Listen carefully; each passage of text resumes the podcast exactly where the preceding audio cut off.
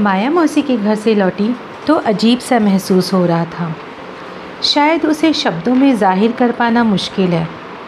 ऐसा लग रहा था, मानो आँखों से जो कुछ भी दिखाई देता है, उससे परे भी बहुत कुछ है। मेरा दिमाग, मेरी तर्क बुद्धि तमाम दलीलें देती और उन्हें अस्वीकार भी कर देती। शायद मन का कोई हिस्सा बार बार मेरा ध्यान महाराज जी की बात की ओर ले जा रहा था। उनकी बात में छुपा रहस्य सच या वो जो भी था, मुझे जानने, समझने, देखने व महसूस करने के लिए प्रेरित कर रहा था। यदि रवि कुमार मुझे यह प्रोजेक्ट देने के लिए तैयार ना हुए तो क्या होगा? क्या मुझे तब भी इलाहाबाद जाना चाहिए? मेरा दिमाग मुझे समझाता कि यदि ऐसा हुआ तो आगे की बातों का कोई महत्व नहीं है। काफ़ी देर तक इसी उधेड़ बुन में लगी रही, लेकिन किसी नतीजे पर नहीं पहुँच सकी।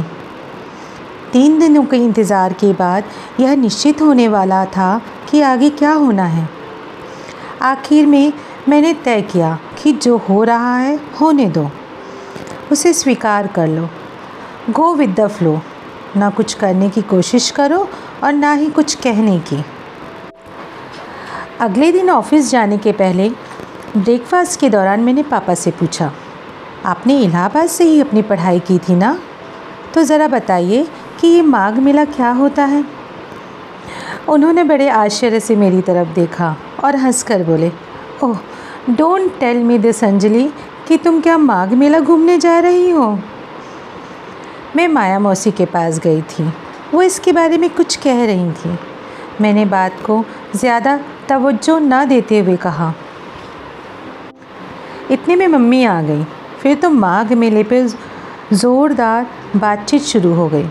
मम्मी पापा दोनों इलाहाबाद में बिताए अपने दिनों को याद करने लगे। मम्मी बोली, अंजलि, जब तुम्हारा जन्म हुआ था, तब हम इलाहाबाद के ममफोर्डगंज इलाके में रहते थे। वहाँ एक अम्मा जी थी, बड़ी ही नेक महिला थी। मेरा कितना ख्याल रखती थी। तुम छोटी सी थी, तुम्हारी बहुत देखभाल की थी उन्होंने। तुम्हें उन्हीं की भरोसे छोड़कर मैंने मेडिकल कॉलेज जाना शुरू किया था। अब पता नहीं अम्मा जी कैसी होंगी। She must be pretty old now पापा ने कहा। आज शाम को उनसे बात करते हैं फ़ोन पर। माया के पास उनका नंबर ज़रूर होगा। उसकी ये आदत अच्छी है। हमेशा सबके संपर्क में रहती है। मम्मी ने पापा से कहा। पिछले तीन दिन ज़रा असमंजस भरे थे। मैंने मौसी, मम्मी व पापा से मिली जानकारी के आधार पर अपना प्रेजेंटेशन तैयार कर लिया था। इंटरनेट से जो जानकारी मिल सकती थी वह डाउनलोड कर ली थी। अब सवाल यह था कि रवि कुमार जी को यह विश्वास कैसे दिलाया जाए कि माघ मेला ही उस किताब के लिए सबसे प्रासंगिक विषय है। मैंने तय किया कि अपने प्रेजेंटेशन में मैं आज की भौतिकतावादी, विज्ञान आधारित और व्यवहारिक दुनिया में आध्यात्मिक शांति के महत्व को सबके सामने रखूँगी और सबको विश्वास दिलाऊँगी कि माघ मेला जैसे आयोजन आध्यात्मिक शांति का सबसे बड़ा ज़रिया है। मम्मी और पापा ने जो कुछ भी बताया था, उसके कारण मैं खुद भी ये मानने लगी थी कि माघ मेला हमें ईश्वर, प्रकृति और अपनी ओर ध्यान देने का एक मौका देता है। तीसरे दिन मैं समय से पहले ही दफ्तर पहुँच गई। वहाँ मेरे साथ काम करने वालों ने मेरी ओर कोई ध्यान नहीं दिया। शायद किसी को भी ये उम्मीद नहीं थी कि उस किताब के लिए मैं कोई विषय सुझाऊँगी। मुझे तो सब नौ सीखिया समझते थे। शाम तक इंतज़ार करने के बाद पता चला कि रवि कुमार जी आज दफ्तर नहीं आएँगे। वे शहर से बाहर गए हुए थे और लौटते वक्त उनकी फ़्लाइट लेट हो गई है। मैं निराश हो गई। इन साधु सन्यासियों की बातों को इतनी गंभीरता से नहीं लेना चाहिए। मैंने खुद को सख्ती से समझाया।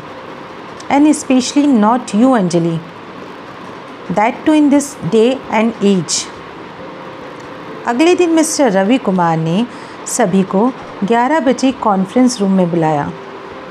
जब मैंने बताया कि मैं भी प्रेजेंटेशन दूँगी तो कई नज़रें आश्चर्य से उठीं। कई होठों पर शरारत भरी मुस्कुराहट भी आई। लोग बड़ी तैयारी के साथ आए थे।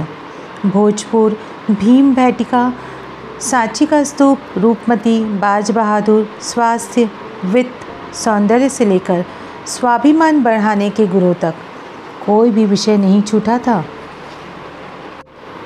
Anjali what is your propose topic Ravi Kumar ji ने मेरी तरफ़ देखकर पूछा। सर, जनवरी फरवरी के दौरान इलाहाबाद में माघ मेला लगता है। यह मकर संक्रांति से महाशिवरात्रि तक चलता है। यहाँ हर साल लाखों लोग आते हैं। यह समसामयिक और प्रासंगिक है। साथ ही थोड़ा हटके भी है।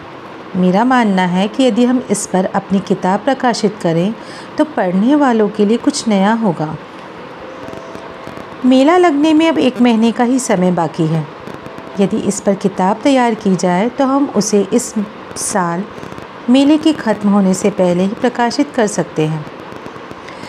मेले में विदेशी लोग भी काफ़ी संख्या में आते हैं, और ऐसे भारतीय लोग भी जो हिंदी नहीं जानते। ऐसे में यह विषय हिंदी और इंग्लिश दोनों भाषाओं के पाठकों को जचेगा। रवि कुमार जी ने मेरी बातों को बड़े ध्यान से सुना। मेरा प्रेजेंटेशन सबसे अंत में हुआ था और उसके बाद वे लंच के लिए चले गए। मुझे कोई अंदाज़ा नहीं था कि किसे चुना जाएगा, लेकिन मैं अपने प्रेजेंटेशन से काफ़ी संतुष्ट थी। लंच के बाद रवि कुमार जी ने मुझे अपने केबिन में बुलाया। अंजलि मुझे तुम्हारा विषय और प्रेजेंटेशन पसंद आया, उन्होंने कहा। मुझे लगता है कि इसमें मास अपील है। हम ये प्रोजेक्ट कर सकते हैं। Thank you so much sir मैं अपनी खुशी छुपा नहीं पा रही थी। अच्छा अब यह बताओ कि तुम इसकी तैयारी कैसे कर रही हो? दिसंबर शुरू हो चुका है और हमारे पास समय बहुत कम है। सर, मैं अपनी तरफ़ से पूरा प्रोजेक्ट तैयार करके आपको दिखा देती हूँ। मैंने उत्साह से कहा। तो ठीक है, हम कल सुबह ग्यारह बजे मिलते हैं। मुझे अब भी विश्वास नहीं हो रहा था कि रवि पब्लिशिंग हाउस का इतना महत्वपूर्ण प्रोजेक्ट मुझे, अंजलि को मिल गया था। यकायक मेरा ध्यान महाराज जी की बातों की ओर चला गया। अपनी राह की पहली बाधा तो मैंने पार कर ली थी। अब ऐसा लग रहा था मानो वो मुझे राह दिखाने के लिए ही आए थे। जैसा उन्होंने कहा था, सब कुछ ठीक वैसे ही हो रहा था।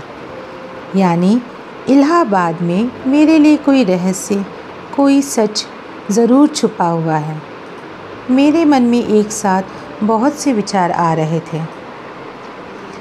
मैंने सोचा कि मुझे इस बात से खुश होना चाहिए कि ये प्रोजेक्ट मुझे मिला है। अब मुझे इसे अच्छी तरह से पूरा करना है और डेडलाइन ख़त्म होने से पहले करना है। चूँकि पहले ही समय काफ़ी कम रह गया है, इसलिए किसी और चीज़ के बारे में सोचने की बजाय मुझे काम पर ध्यान देना चाहिए।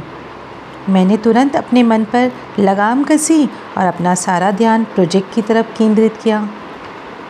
अब सबसे बड़ी समस्या थी मम्मी पापा को राज़ी करना। मुझे लगा, मम्मी मुझे कभी नहीं जाने देंगी। दसियों बंदिशें लगाएँगी। अकेले मत जाओ, बहादुर को ले जाओ, गाड़ी ले जाओ, ड्राइवर ले जाओ। इलाहाबाद में जितने जान पहचान वाले हैं, सबको मेरी ड्यूटी पर लगा देंगी। हर घंटे फ़ोन करेंगी। मैं वहाँ क्या खाऊँगी? मेरे कपड़े कौन धोएगा? प्रेस कौन करेगा? मैंने सोचा, पहले माया मौसी के साथ बैठकर प्रोजेक्ट तैयार किया जाए।